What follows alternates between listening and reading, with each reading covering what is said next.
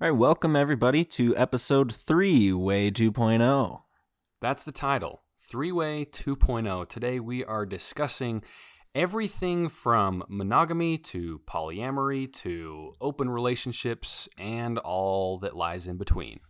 And I think we are in the perfect spot to do that since Utah is known as the polygamy state. Uh, we will get to that definitely in this episode.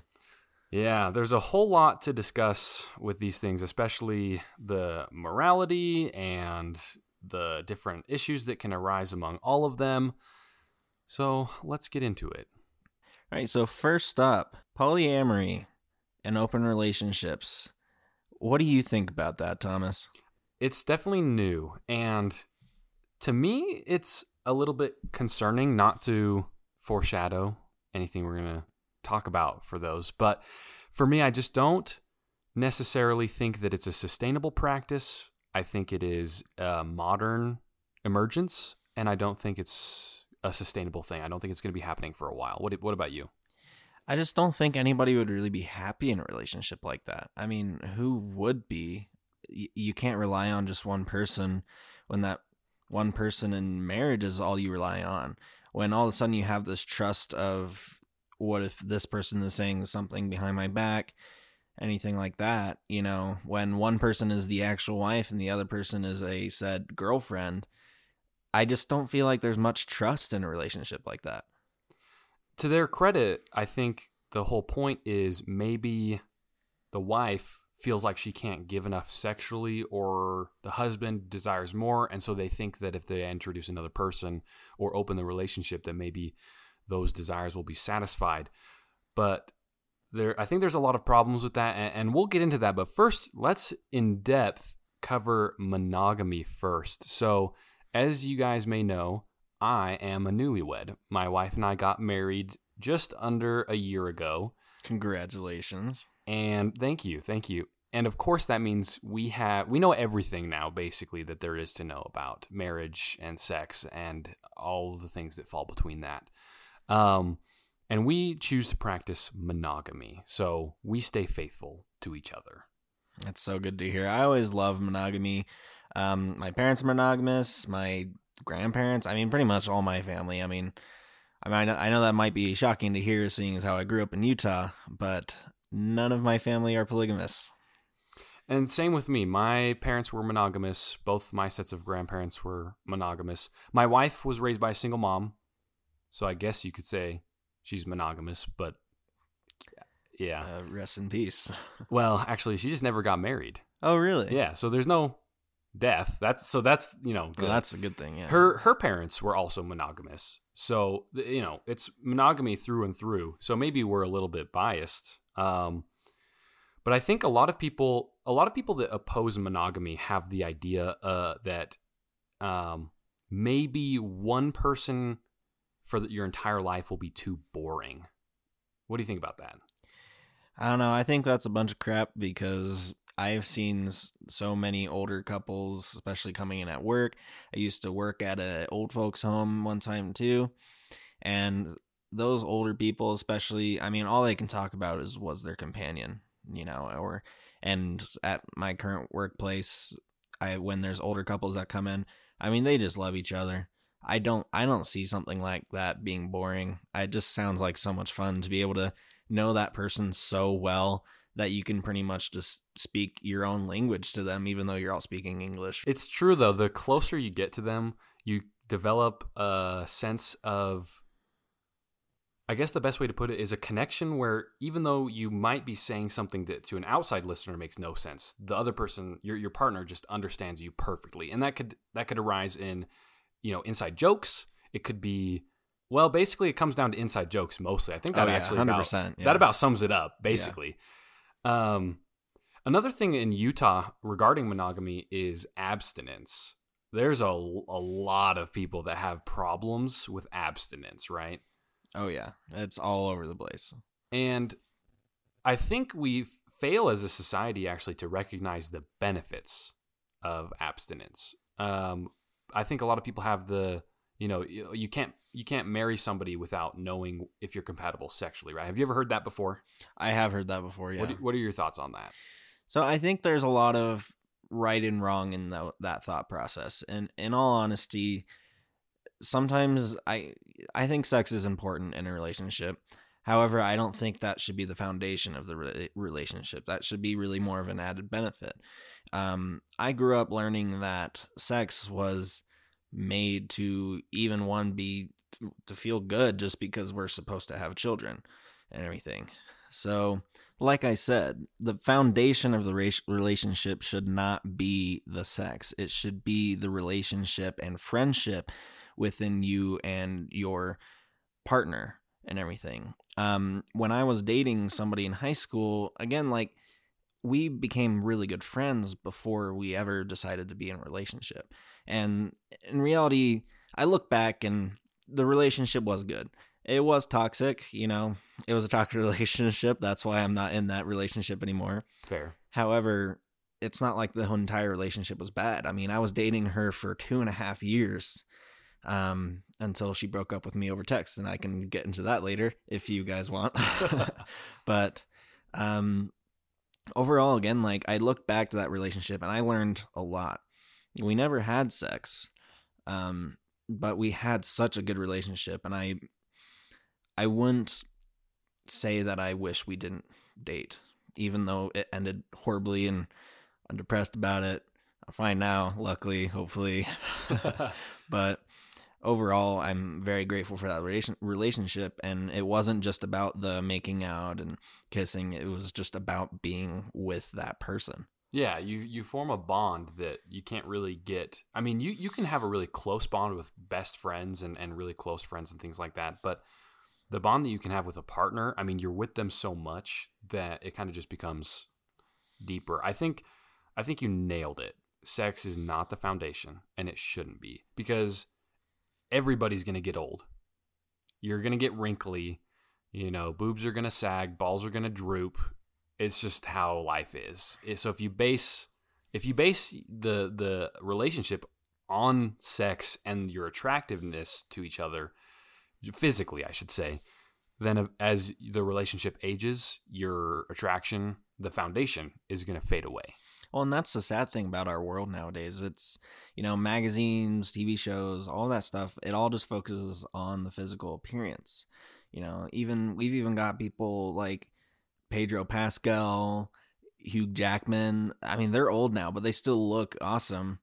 But in reality, I don't know if you've seen like pictures of Hugh Jackman recently, but you can tell he's old.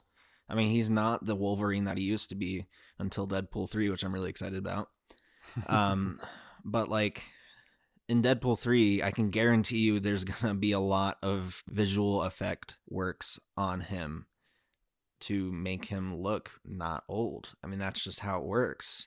I mean, they did that whole I never actually saw the movie, but they made a whole movie with Will Smith where they de-aged him mm-hmm. with himself and everything and I heard it was a fine movie, but like the fact is is that that technology is out there in movies so nothing you really see is real in magazines or anything.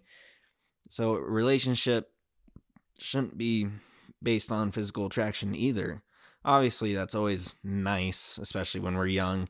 I mean, don't get me wrong, I like an attractive woman and everything, but that's not the whole point of it. If I like somebody for their personality, I'm going to think they're more attractive just because of their personality, even though they're worldly attractiveness is not that great.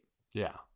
And and and that kind of reminds me how there has to be kind of a balance, you know, because if, if you're with somebody and there's no like you're not attracted to them physically at all, I think that could lead to some issues for a long-term relationship. I do think that's, you know Oh, 100%. You don't you don't want to have no physical attraction whatsoever. That's that would lead to an unhealthy relationship. Exactly. You can't just base it on personality, but my point is is that when you like their personality, they actually in your eyes become more physically attractive. And and I think that opens up the opportunity for a much deeper sexual relationship than you could have had before. It, it's all about balancing the physical, the emotional, and the the spiritual or, or metaphysical, you know, whatever you want to call that, you know, third part. It's all about balancing those things.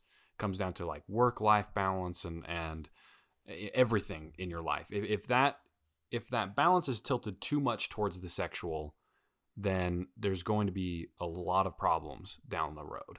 Um, in fact, studies even show that um, basing a relationship on sex, so so a lot of sex before marriage and even cohabitating before marriage, actually leads to worse outcomes overall versus abstinence and living separately until marriage. And I think the reason behind that is because people that stay abstinent before marriage and then don't live together, they kind of have to work together more. You have to put in more effort with that person because the people who live together before marriage, have sex before marriage, they're kind of taking a shortcut. They're engaging in those things before the the relationship can support them. It's really interesting. There's a whole lot of studies. Uh, um, if you don't know about that, I recommend looking into it because it could kind of shed, shed a lot of light on the benefits and the the pros and the cons of abstinence, cohabitation, things like that. So it's interesting. Yeah, it is definitely very interesting. And kind of going back to our second episode as well, like I know we talked about like the fact that they only taught us abstinence here in Utah, but there's a reason why they believe that that's the case is mostly because of things like this. Um my in my opinion, I do think that we should at least have an understanding of what it is, how it works, but you don't necessarily have to do it. I mean, that's why they teach abstinence, but we we still need to have an understanding and not be scared away from sex. And and it points back to what group of teenagers, if you tell them that abstinence is the best way, what percentage of them are still going to go out and have sex? Probably at least half. Oh, for sure. So it's important. You're exactly right. It's important to teach the good of abstinence, but also make sure you're not leaving out all of the other information like protection, um, STDs, birth control, um, and the consequences or benefits of being sexual with someone. Yeah, there really just has to be a balance. You can't go too far in one direction, um, just like in politics. Speaking of balance, the idea of polyamory, which is comes from the root words of many and love. The idea of welcoming somebody into your relationship that would be difficult to balance, I think. What do you what do you think? I just can't imagine doing something like that in my opinion. Like I I grew up my whole life learning that monogamy is the way to do it um, and just imagining, you know, I mean, just think about it. You know, when you have a relationship with a girlfriend, boyfriend, and that said boyfriend or girlfriend cheats on you, that feels horrible. I mean, nobody likes that. And this is, you know, before any sort of polyamory agreement or anything like that. That feels awful. And so while there might be an agreement with polyamory of, well, it's this and this, there's these conditions, you're still not going to feel good about it. I think uh, one of the problems that comes that it comes down to is trust, but also loyalty and emotional connection. I think in a relationship, uh, even even when you have both people fully agree to accept somebody else in, which most of the cases is not that. It's usually one person wants it a little bit more than the other person. But even when both want it, it's going to add an element of chaos. I mean, if you think about trying to if you if you have two points and you draw a line between them, that's pretty easy to balance.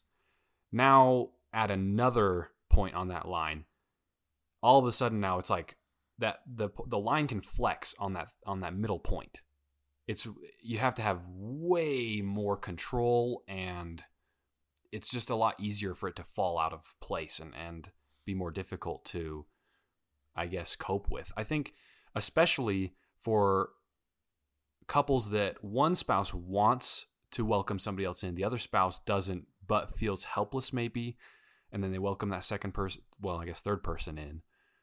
That just would hurt the one spouse, and the other spouse would be totally fine, not even realizing that their partner hates it. Yeah, and whether you realize it or not, the uh, that other partner, as much as they might say that they agree with something like that, it's almost never the the real case. They never actually believe that. But in order to make you happy, they might agree to it.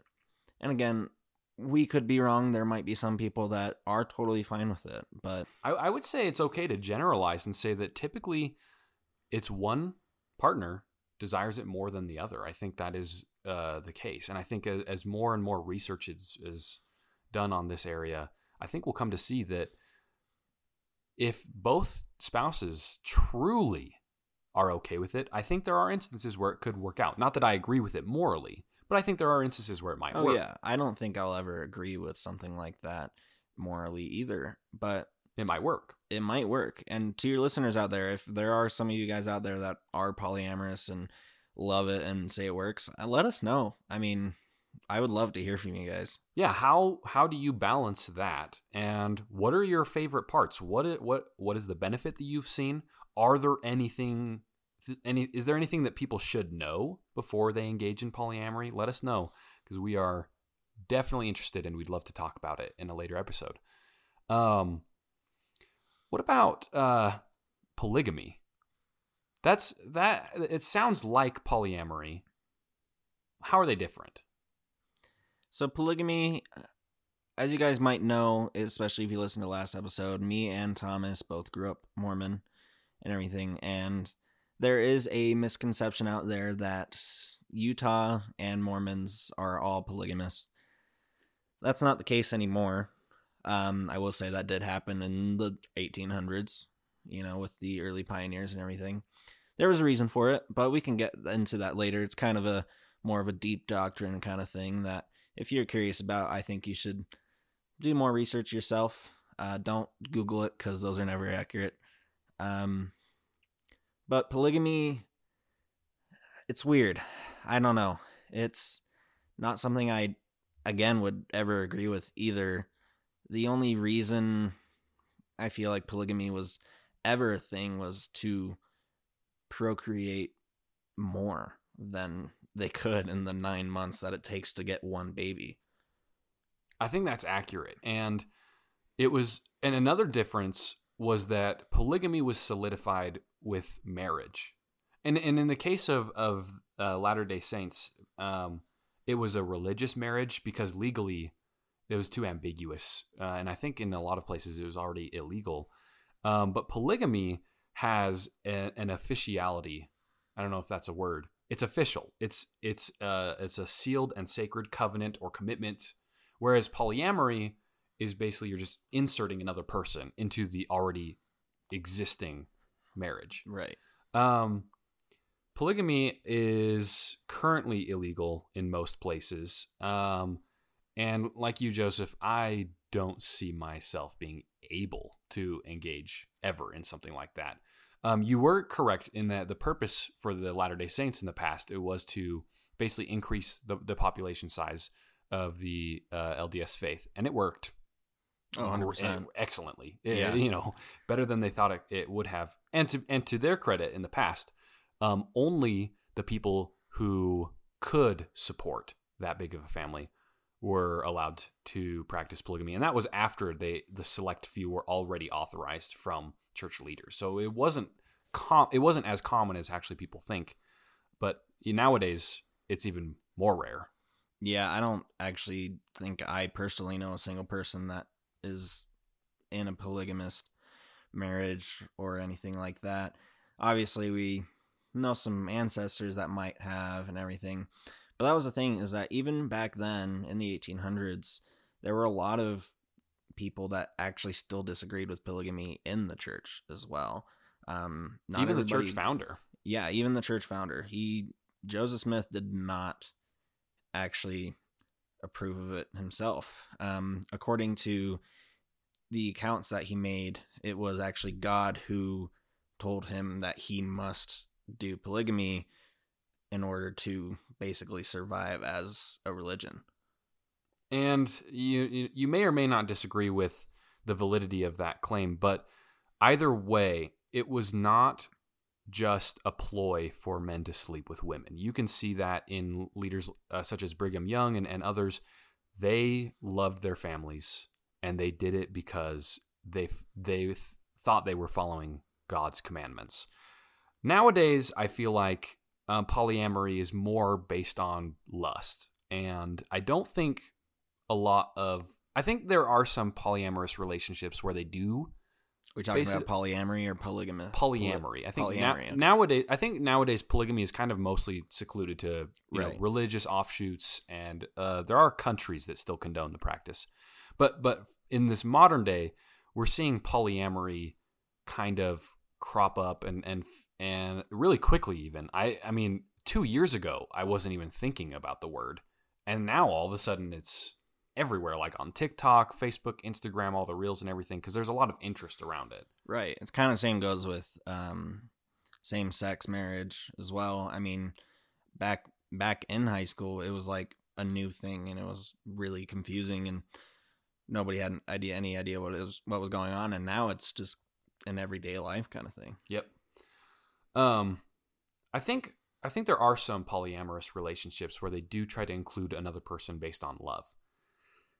However, I also think, like many problems nowadays, I think it's a lot of the times based on lust.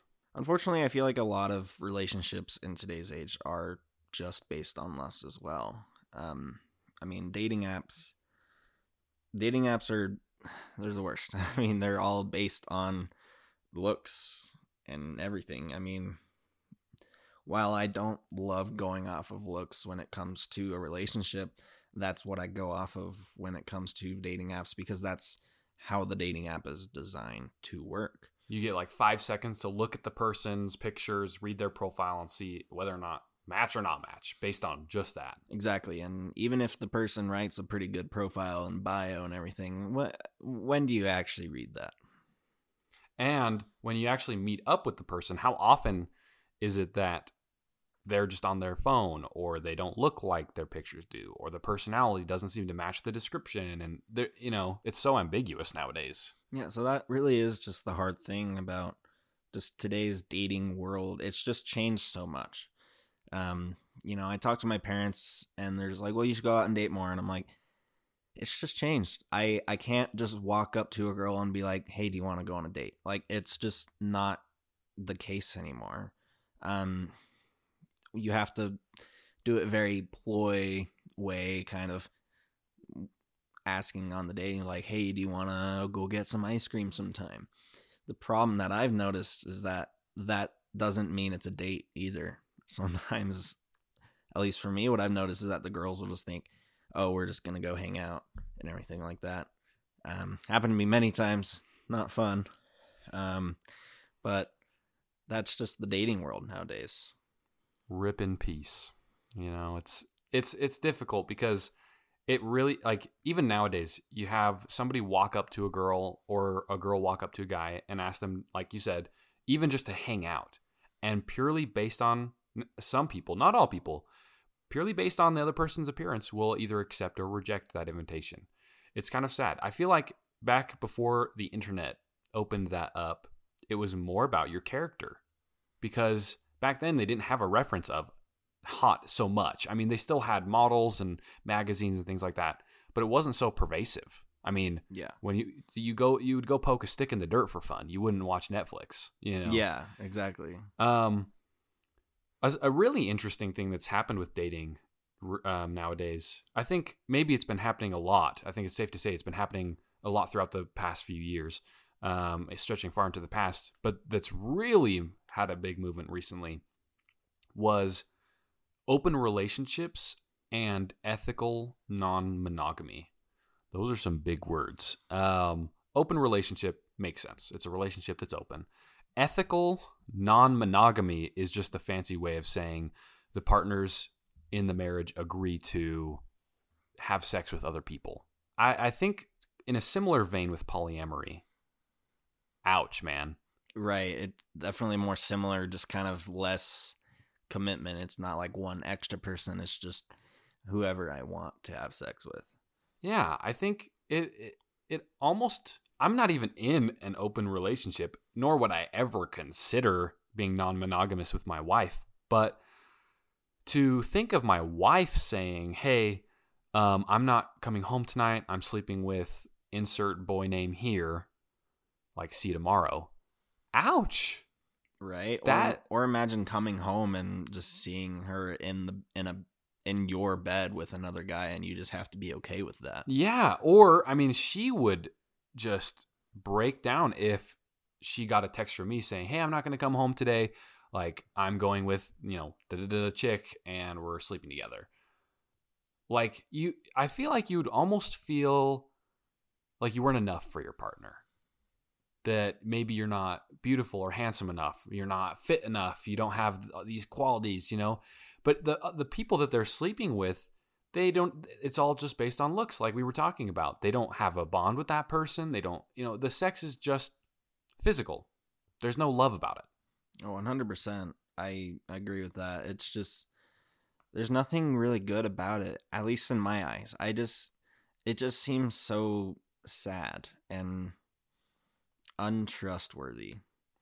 now it, it raises an interesting question Let, let's get to the bottom of why do a lot of these relationships po- polyamory or open relationships or non-monogamy why does this happen i think it comes down to a lack of communication. If you were in a relationship and your partner said like let's say you're married right? And your partner comes to you and says i don't think i'm getting enough sexually. How are you feeling? And then you say oh i'm feeling like it's too much maybe. And then, and then the other person says well maybe we should consider opening up the relationship so i could sleep with somebody else get you know the satisfaction that i want without putting pressure on you if your partner said that to you how would you feel I would feel awful, but it would also mean that like if I was the one that for say felt like it was too much and then they said they weren't getting enough, you'd feel kind of like you're trapped in a corner. Like you have to agree with it because you're not able to give enough and everything. Um and starting a conversation like that too doesn't really give much for communication. It just involves a I want to do this. Do you agree? Yes or no? Versus a can we figure something out? You know, whether, I mean, I, I don't think, I really don't think that having a scheduled sex time is a bad thing. If that's what has to happen, go for it. I mean, even if may not be in the mood and all that stuff, if you schedule it and you're like, we're gonna have sex tonight at 10 p.m. Turn down the lights, put on some love music. You can make it work. Like relationships need work.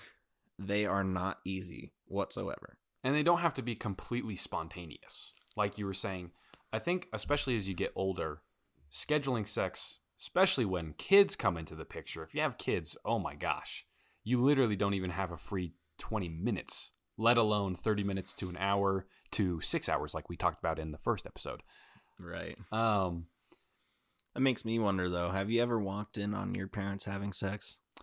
No, I have thankfully been uh, s- saved that atrocity. However, in, in when I was growing up, in the house I grew up in, the wall in the living room that the TV was on is also is the wall of their bathroom that's in that's in their the master suite. So if they left that door open to the bathroom, Uh oh. let's just say sound can travel and pass through physical barriers. Yeah, I was lucky enough to also not ever actually walk in on my parents, but there definitely have been times where, as a kid, I would want to talk to them and I would start trying to open their bedroom door, and luckily they locked it. But I would o- try to open it, and then they'd be like, "Give us a minute," and I'm like, "Okay, why?" And they would just they wouldn't actually give me an answer because as a kid I had no idea what was going on. But now I think about it, I'm like, yeah, I'm I'm uh, glad that their door was locked. and I think that's a great example of utilizing the time that they had for each other without letting it fall into the cracks of life. Scheduling sometimes is necessary, communication is vital. So if your partner ever does come to you and say, Hey, I'm not having enough sex, I feel like, I think it's important to sit down and kind of discuss like what's going on there. Ha- like, are you doing enough? Maybe could you be more sexual with your partner and help them that way?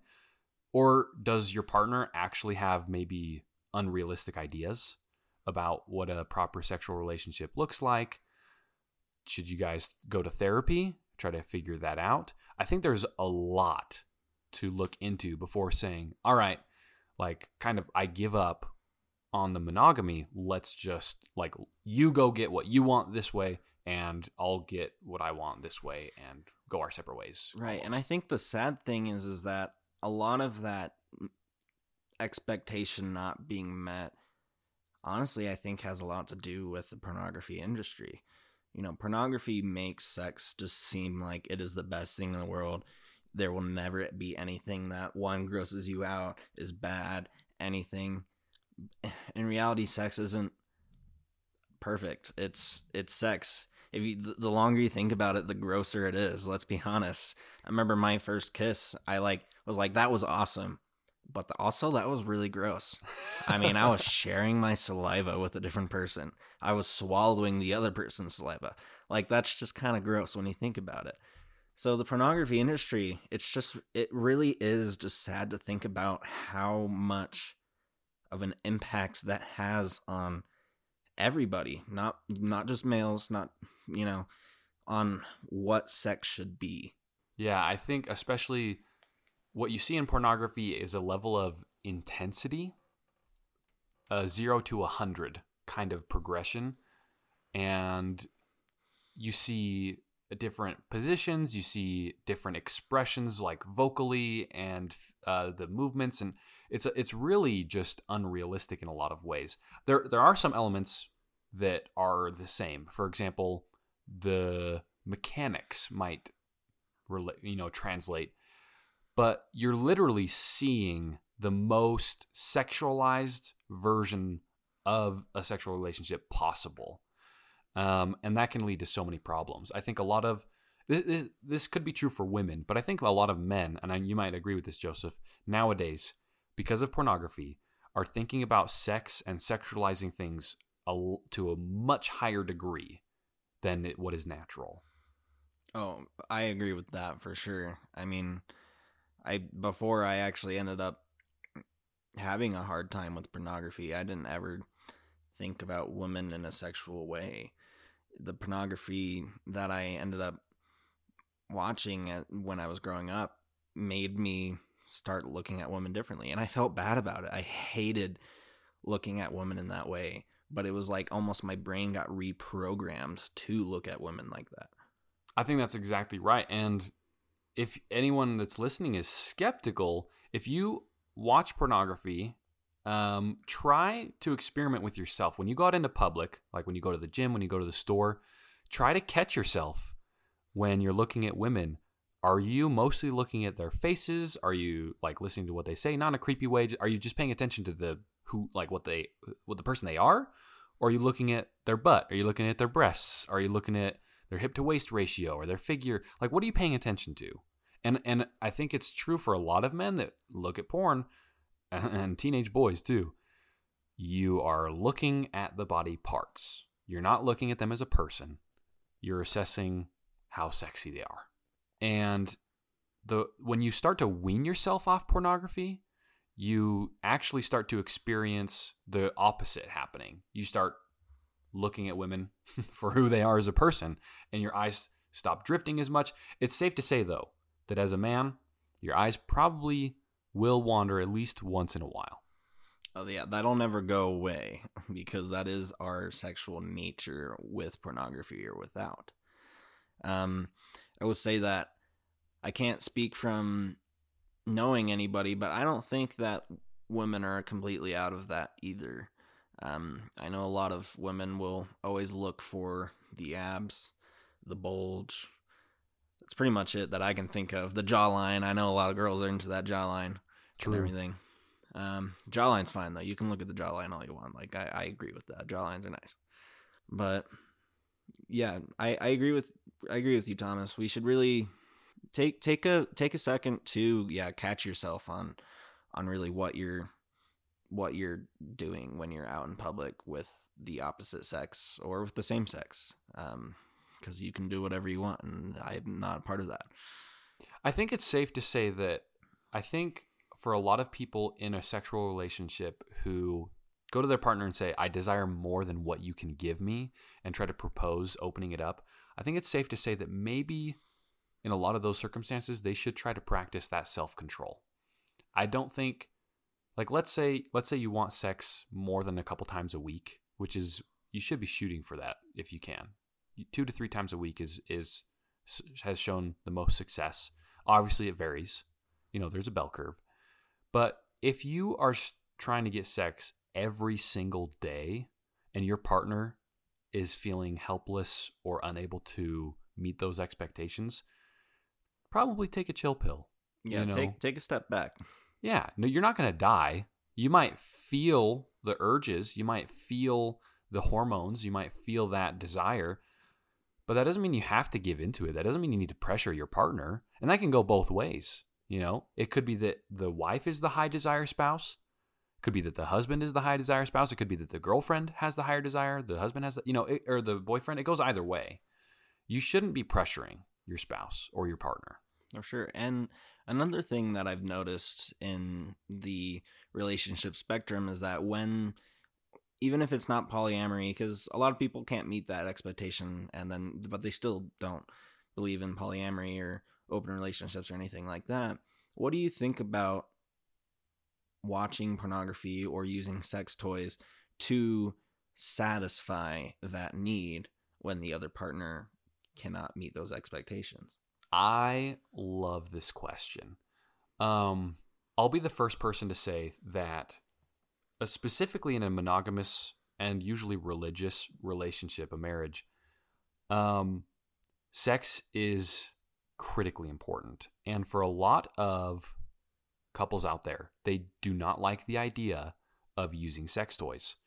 Um, I think, especially in Utah and a lot of conservatively religious areas, even talking about sex toys, driving by this, you know, a sex shop, it's like unspeakable. However, uh, if you are struggling in your relationship, you're trying to satisfy your partner and maybe you can't in at least in the ways that they want, it's it is okay to explore things like sex toys or um, sexual experiences where both people don't finish. That's fine. I think the key is it needs to be consensual and you should not, this is my opinion, you should not engage in masturbation, period, actually. Um, maybe there are exceptions in cases of like deployment, long term separation, where maybe that's okay to you know cross that line. But I think if you're married or in a relationship, you should actually work with your partner and communicate instead of just, you know, going off and rubbing one out or touching yourself, you know. I think when you do that, you do separate yourself from your partner. Oh, for sure. And speaking of something like that, something that I think that you could try um, and everything is this thing called Polynesian sex. I don't know if you've ever heard about that, Thomas. Have you? I actually have not. So Polynesian sex is very interesting. So it's not a one night thing. This is sex that lasts a week and everything. Interesting. So the very first day, I believe, is you both get naked, but you're not allowed to touch each other. You can you can look, you can look at each other all you want, but you are not allowed to touch each other. And and that's the first night. Second night, you're able to do a little bit more, kiss maybe, all that stuff. Third night, do a little bit more. Maybe use your tongue, you know, when you're kissing. Use a touch a little bit more. And as it keeps going on, and you can really take it, in my personal opinion, you don't have to follow the exact steps, but but that is a way to, I believe, really build that sexual desire back with your partner if you're missing it. Um, because by the end, when you're actually allowed to have sex, it's really good. At least that's what I've heard. I've never done it myself. Everything. But I mean, I can imagine, you know, and for those that have either struggled before with pornography or still do, struggle with pornography. And I just kind of, this is a generalization here. Most people that watch pornography are going to masturbate. Um, when I was trying to get off of pornography, obviously you're going to have setbacks. But in reality, the longer it's been since I had done it, the better it felt, which is why those setbacks always sucked. Yeah. But I think that kind of goes the same way with sex and marriage. The longer you're away from it, the better it feels when you do have it. So I definitely encourage trying something like that out. If you guys, if you, some of you viewers are, are out there are struggling with something like that, you could give it a try, or you could just give it a try for fun. I mean, it sounds like it sounds pretty cool. I think I think something that you've nailed in that example, which by the way, that I've never heard of that before, and that sounds awesome. I think what what you are focusing on there is the build up. It's basically an extended form of foreplay, um, and that's what builds the desire. If you don't, if you're expecting just to hop in bed and put the penis in and just go, that's not going to happen. In fact, for women, a lot of the times you actually need to have some kind of foreplay experience before they experience desire. Whereas for men, it's the opposite way around. We experience the desire first, and then we get physical. For women, a lot of times, they need to get physical and then they'll experience the desire. So that buildup is probably so successful because it it requires you to start small, take your time, be really intentional, and I think that's beautiful. And I think when it comes down to it, intentional, deeper sexual relationships are the most satisfying. I 100% agree with that. And speaking as somebody who has very obviously had sex, even though I've said I haven't, um, it's it's a it's a great way to go about it. On this show, I we really it kind of started out as a joke, but in reality, I think we've been kind of discovering that this is a lot more serious than we thought it would be. Eh, do you agree, Thomas? I do, yeah. So there's just a lot of misconceptions out there with the world and how sex works, how it's viewed, everything like that. Even within a well-established relationship and marriage, I think the we underestimate how deeply we could grow to love and enjoy someone.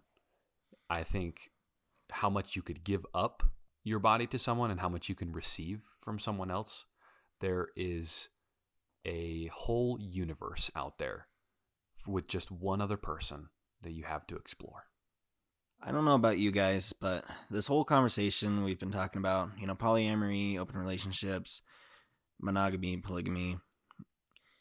And to conclude, I guess for myself, I believe in monogamy and I grew up believing that it is not actually till death do we part.